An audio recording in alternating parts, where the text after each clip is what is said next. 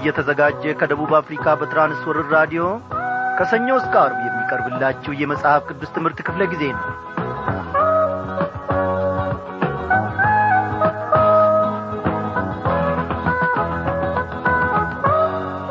ከለላ የሆነን መደገፊያና መታመኛ የሆነን እግዚአብሔር አምላካችን ለዘላለም ስሙ እየተመሰገነ ይሁን እነሆ ያለፉትን የረፍት ጊዜያታችንን በሰላም ጠብቆን በነበርንበት ስፍራ ሁሉ በባርኮቱ ተገናኝቶን እንደ ገና ደግሞ እነሆ በዚህች በአየር ሞገድ አማካኝነት እንድንገናኝ ፈቃዱ ሆኗል።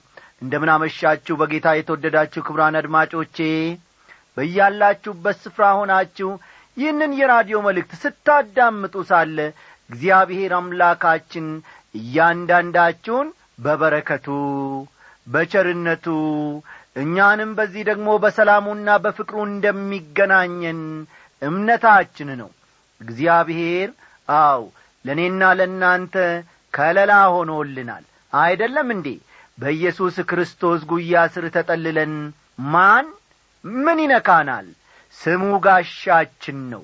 እግዚአብሔር ይክበር ይመስገን። ታዳጊያችን የእስራኤል ጠባቂ እኔና እናንተ ከተሰማራንበት ስፍራ እነሆ ዐይኖቹን ሳይነቅል በግራና በቀኝ ከኋላና ከፊት ይንከባከበናል።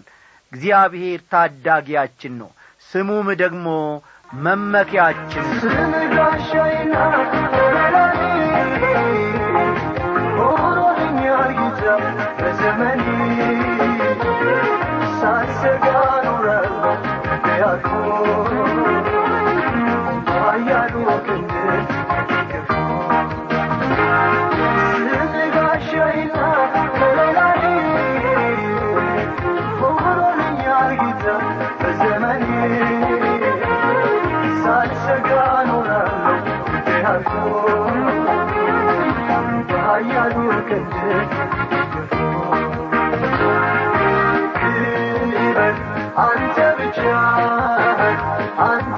አንተ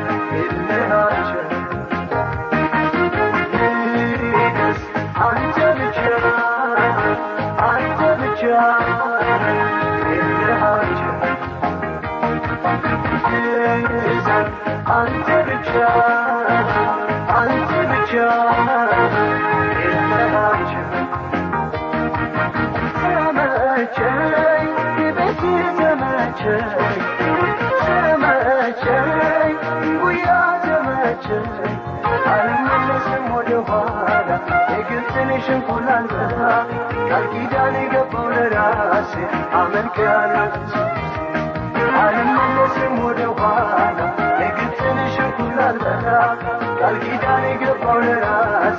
አመልክሃለሁ እንደሚበስይት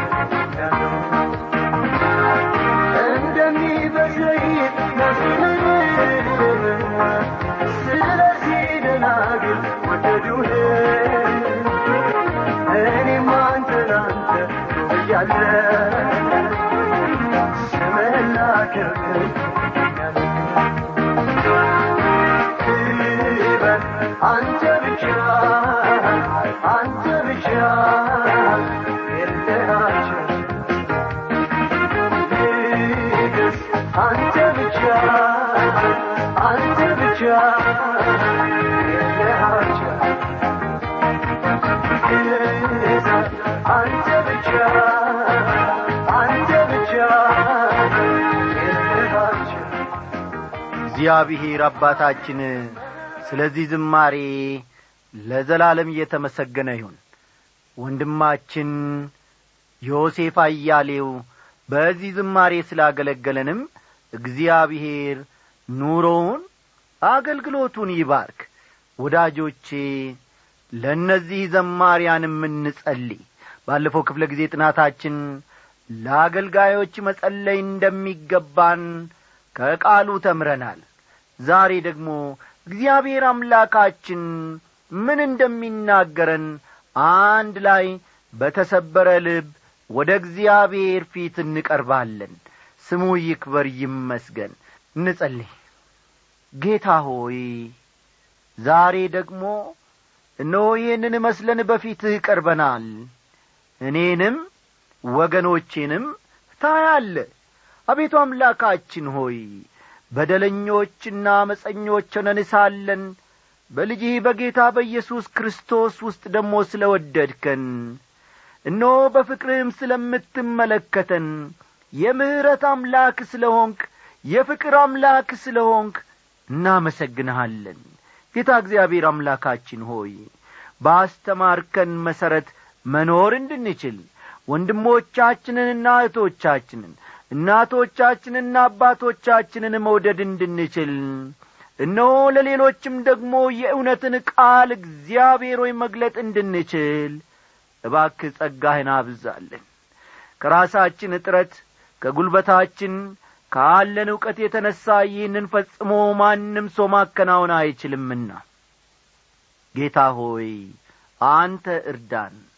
በቅንነት በትርህ ደግሞ እያንዳንዳችንን እየደገፍክ እግዚአብሔር አምላካችን ሆይ ወደ ጽዮን እንድታደርሰን እንለምንሃለን።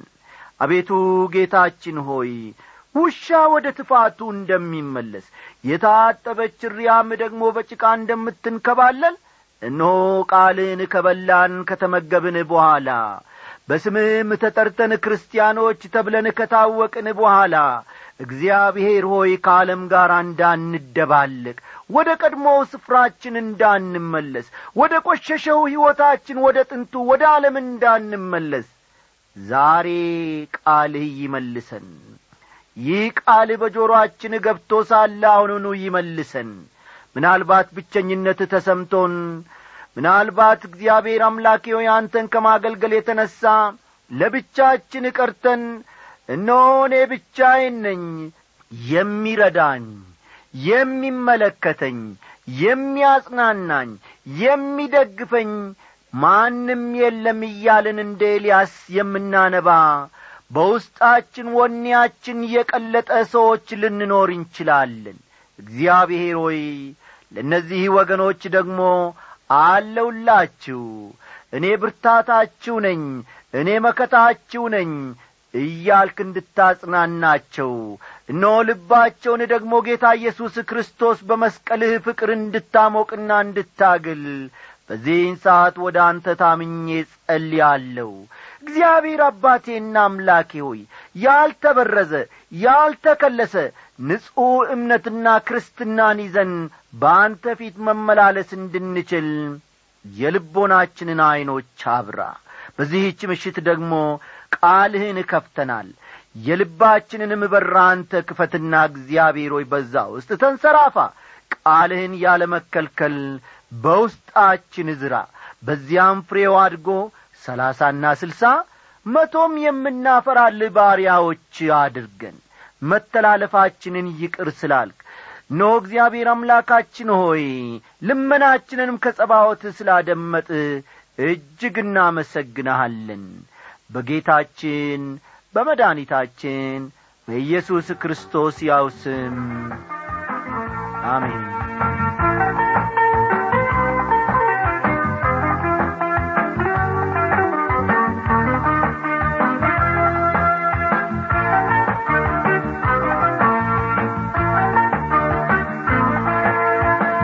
ክቡራን አድማጮቼ ኖ ጌታ መንፈስ ቅዱስ ከሦስተኛ ዮሐንስ መልእክት ድንቅ የሆኑ ነገሮችን እያስተማረን መረዳቱንም ደግሞ እየሰጠን አንድ እርምጃ በሕይወታችን እንድንራምድ ወደ እርሱም እንድንጠጋ አድርጎናል።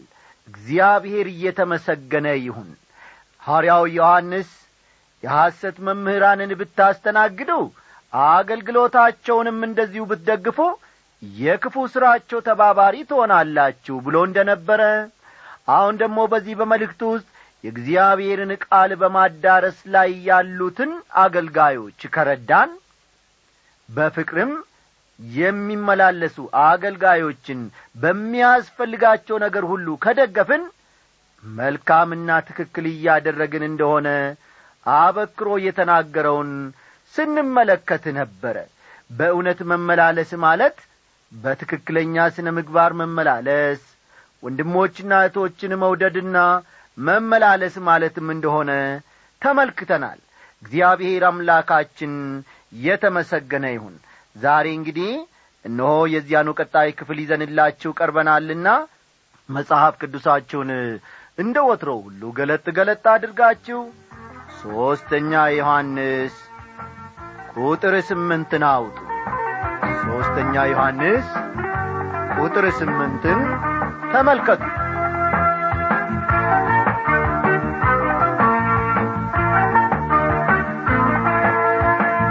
እንግዲህ ከእውነት ጋር አብረን እንድንሠራ እኛ እንዲህ ያሉትን በእንግድነት ልንቀበል ይገባናል ይላል።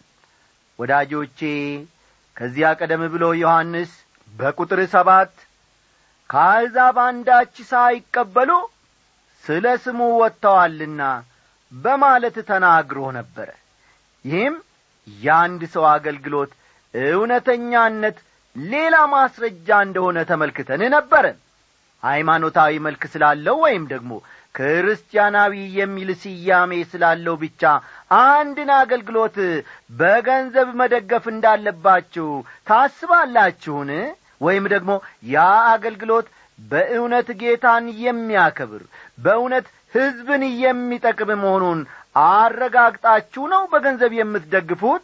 የሚሉትንም ጥያቄዎች ባለፈው ምሽት ክፍለ ጊዜ ጥናታችን ማንሳታችን የሚታወስ ነው።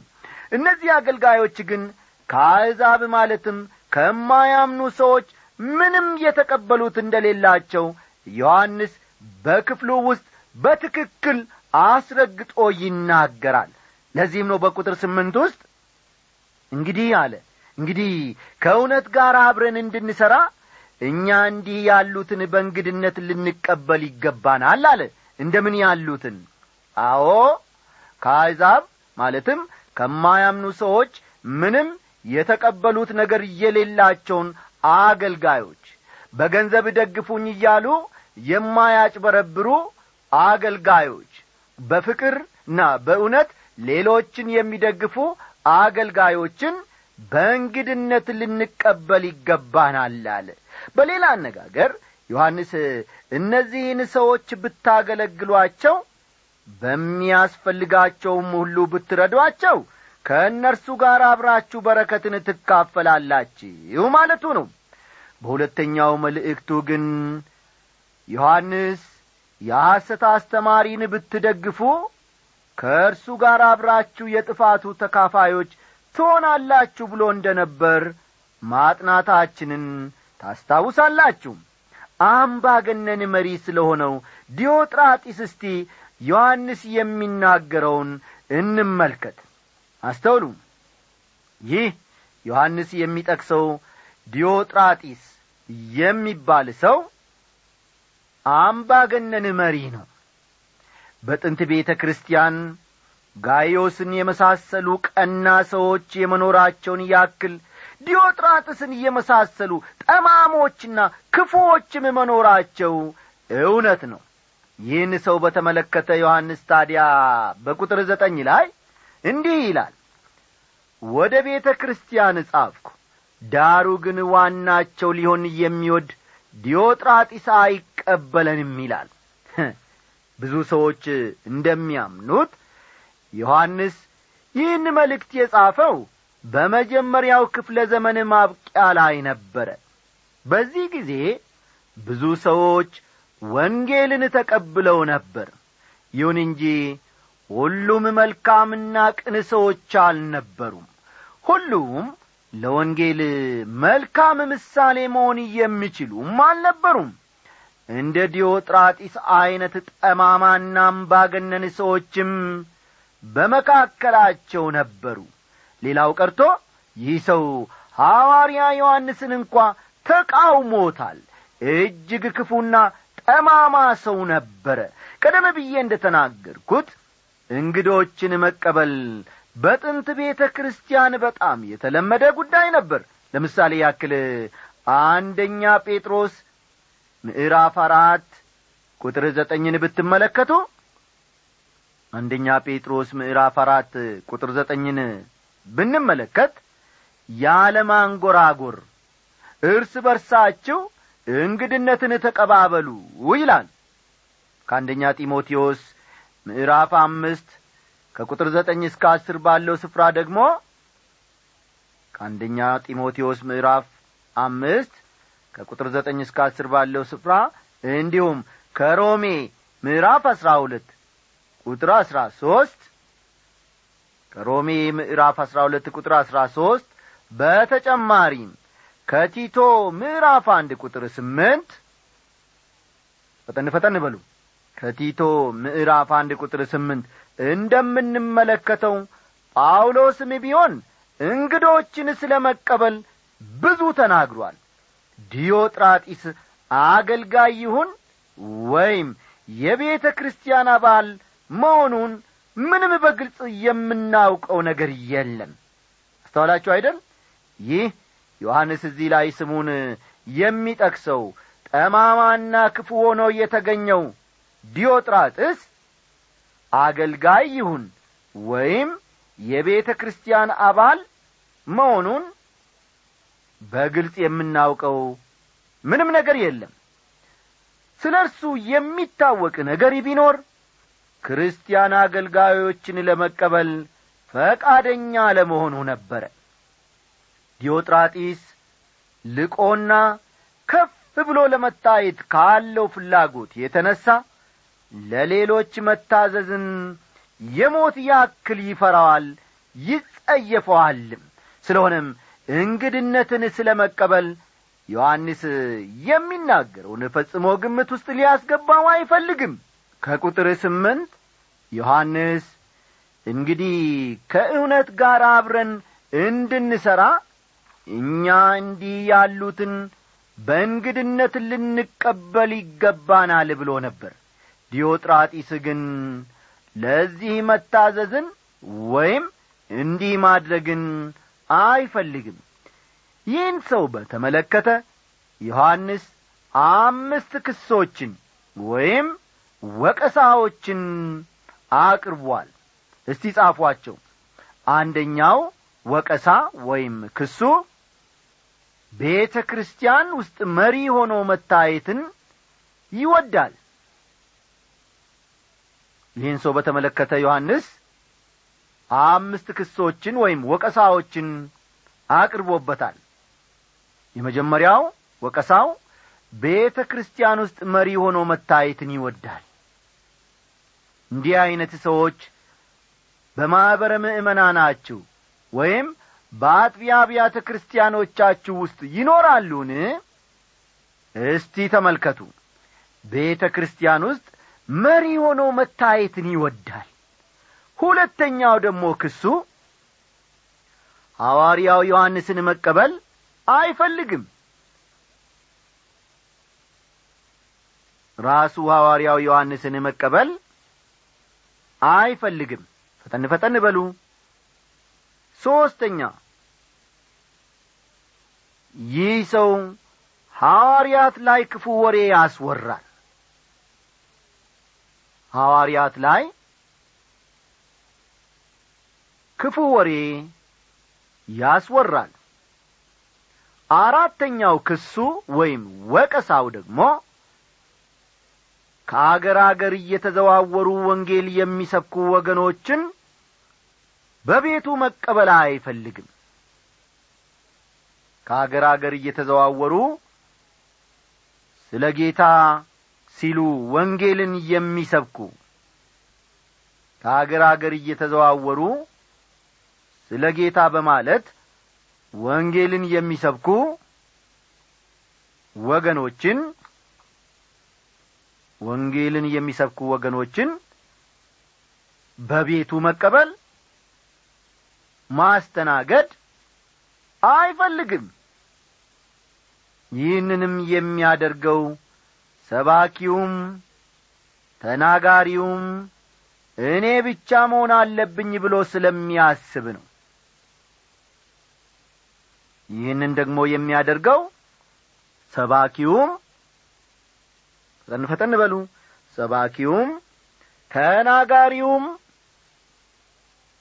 ተናጋሪውም እኔ ዲዮጥራጥስ ብቻ መሆን አለብኝ እኔ ዲዮጥራጢስ ብቻ መሆን አለብኝ ብሎ ስለሚያስብና ስለሚያምን ነው። አምስተኛ አገልጋዮችን በእንግድነት የተቀበሉ ወገኖችን አገልጋዮችን በእንግድነት የተቀበሉ ወገኖችን ከቤተ ክርስቲያን ያስወጣቸዋል ወይም ያባርራቸዋል። በእንግድነት የተቀበሉ ወገኖችን ከቤተ ክርስቲያን ያባርራቸዋል ወይም ያስወጣቸዋል። ቤተ ክርስቲያን ውስጥ እርሱ ብቻ እንዲታይ ይፈልጋል። ቤተ ክርስቲያን ውስጥ እርሱ ብቻ እንዲታይ ይፈልጋል። ስለዚህም ለሌሎች ስፍራ የሚሰጡ ክርስቲያኖችን እንደ ጠላት ይቈጥራቸዋል ይመለከታቸዋል። ስለዚህም ለሌሎች ስፍራ የሚሰጡ ክርስቲያኖችን ለሌሎች ስፍራ የሚሰጡ ክርስቲያኖችን እንደ ጠላት ይቈጥራቸዋል። ፈጠን ፈጠን በሉ እንደ ጠላት ይቈጥራቸዋል ይመለከታቸዋልም። ይህ ሰው ተራ የቤተ ክርስቲያን አባል ከሆነ ለዚያ ቤተ ክርስቲያን መጋቢ በጣም አዝናለሁ። ምናልባትም የወደደውን ለማድረግ እንዲያመቸው የቤተ ክርስቲያኑን መጋቢ ወደ ፈለገው አቅጣጫ የማሽከርከር ልዩ ችሎታ ሳይኖረው አይቀርም። ራሱን በራሱ የሾመ ነው። ከማንም በላይ ነኝ የማንም እገዛ አያስፈልገኝም። ሁልጊዜ ተናጋሪ እንጂ በፍጹም አድማጭ መሆን ሞቴ ነው የሚል ዐይነት ሰው ነው። ይህ ሰው ራሱን በራሱ የሾመ ከማንም በላይ ነኝ የማንም እገዛ አያስፈልገኝም የሚልና ሁልጊዜ ተናጋሪ እንጂ ልብ በሉ ሁልጊዜ ተናጋሪ እንጂ በፍጹም አድማጭ መሆን ሞት የሆነበት ሰው ነው። የራሱን መንገድ ብቻ ይከተላል ማለት ነው። ከሚገባ በላይ በራሱ ይተማመናል። ሰባኪውም አስተማሪውም እርሱ መሆን እንዳለበት ያስባል። ለአገልግሎት ወደዚያ ቤተ ክርስቲያን የሚሄዱ አገልጋዮችን በክፉ ዐይን ያያቸዋል እስቲ በቤተ ክርስቲያናችሁ ውስጥ ወገኖቼ እንዲህ ያሉ መሪዎች እንዲህ ያሉ አገልጋዮች ይኖራሉን? እኖ የአገልግሎትን መድረክ ለብቻቸው የሚይዙ ለሌሎች ወጣት ሰባኪዎች ለሌሎች ምእመናን የማይሰጡ የቤተ ክርስቲያን መሪዎች ይኖራሉን? ይህን ሰው በተመለከተ ይህን ሁሉ ስናገር ምናልባት እናንተም የዚህ ዐይነት ሰዎችን ማለትም ዲዮጥራጢስን የመሳሰሉ ሰዎችን ሳታውቁ እንደማትቀሩ አስባለሁ። ታዲያ ይህን ሁሉ የምዘረዝረው ከዘመናት የአገልግሎት ልምዴ በመነሳት እንጂ ራሴ የፈጠርኩት ነገር አይደለም። አንዳንድ ሰዎች በጣም ቅን መስለው ይመጣሉ ቅን መስለውም ይታያሉ። ያ እንደ ሽፋን የተጠቀሙበት ጭንብል ሲወድቅ እውነተኛ ምኞታቸው በእጃዙር ቤተ ክርስቲያንን መግዛት እንደሆነ ትረዳላችሁ። በቤተ ክርስቲያን ውስጥ ባገለገልኩበት ዘመን ብዙ የዚህ ዐይነት ሰዎች ገጥመውኛል። ይሁን እንጂ ይህን ያህል ጉልህ ችግር ደርሶብኝም አያውቅም። አንዳንድ ጊዜ ደግሞ የተወሰኑ ቡድኖች እርስ በርስ ይጠራሩና ቤተ ክርስቲያንን መቈጣጠር ይፈልጋሉ። እንዲህ ያሉ ሰዎች ቤተ ክርስቲያን ውስጥ ከፍተኛ ችግር እንደሚያመጡ ስለማውቅ በፍጹም ፊት አልሰጣቸውም። አንድ ሌላ የታዘብኩት ነገር ደግሞ ምናልባት ብዙዎቻችሁን ሳያስደነግጣችሁ እንደማይቀር አስባለሁ። እንዲህ ያሉ ሰዎች ለእነርሱ የመሰላቸውን ወይም ሌሎች እንዲረዱላቸው የሚፈልጉትን ያክል ስለ መጽሐፍ ቅዱስ ያላቸው ዕውቀት በጣም ጥቂት ነው ብዙ ማውራት ይወዳሉ። በፍጹም ተናግረው አይጠግቡም። መድረኩን ለሌላ ሰው ለመስጠትም አይፈልጉም። አማረልን ወይም አወቅን ብለው የሚናገሩት ነገር አንገታችሁን እንድትደፉ ያደርጋችኋል። አንዳንዶቹ ደግሞ የሚናገሯቸው ነገሮች በፍጹም መጽሐፍ ቅዱሳዊ አይደሉም። አንዳንዶቹ ደግሞ በግልጽ ከመጽሐፍ ቅዱስ አስተምህሮ ጋር ይጋጫሉ። እንዲህም ሆኖ ለምን ሰዎች ቤተ ክርስቲያናቸውን እየጣሉ እንደሚሄዱ ይደነቃሉ። ሰዎች ቤተ ክርስቲያናቸውን እየጣሉ የሚሄዱት በፍጹም ከንቱና ፋይዳ ቢስ ንግግራቸውን መስማት ስለማይፈልጉ እንደሆነ ግልጽ ሊሆንላቸው በተገባ ነበር። ቤተ ክርስቲያን ውስጥ ዝም ማለት የሚገባቸው ብዙ ሰዎች አሉ። እነዚህ ሰዎች ከመናገራቸው ይልቅ አለመናገራቸው ይመረጣል። እውነቴን ነው የምላችሁ ሐዋርያው ጳውሎስ በጸጥታ ትኖሩ ዘንድ ወይም ደግሞ ዝም ማለትን ትማሩ ዘንድ በማለት መናገሩን አትርሱ። አንደኛ ተሰሎንቄ ምዕራፍ አራት ቁጥር አሥራ አንድን ተመልከቱ። ወጣቶች እንዲናገሩ ከማስተማር ይልቅ ዝም እንዲሉ ማስተማር የበለጠ ውጤት ይኖረዋል። ምክንያቱም ብዙ የሚያወሩ ሰዎች መኖራቸውን ስለማውቅ ነው።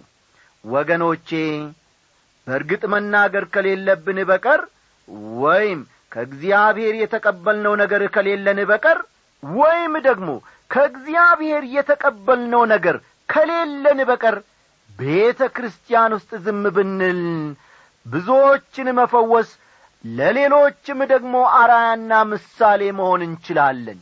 እግዚአብሔር ይህንን ዐይነት ሕይወት ይስጠን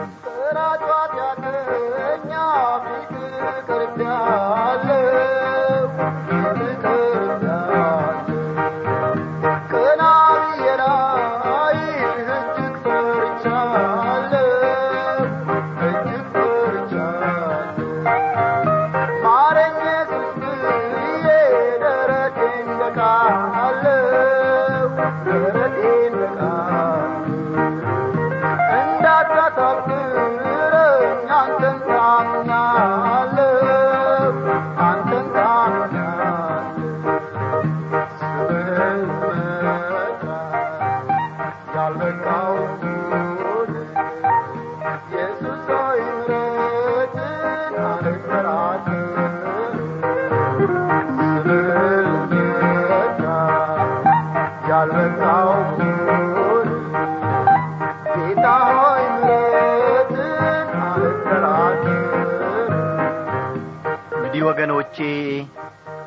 ጌታ መንፈስ ቅዱስ ብዙ ተናግሮናል ብዙም አስተምሮናል። በዚህ ሕይወት የምንኖር ፍሬም የምናፈራ ሰዎች እግዚአብሔር ያድርገን። ጸልዩልን ጻፉልን። ጌታ ይባርካችሁ። ደህና አደሩ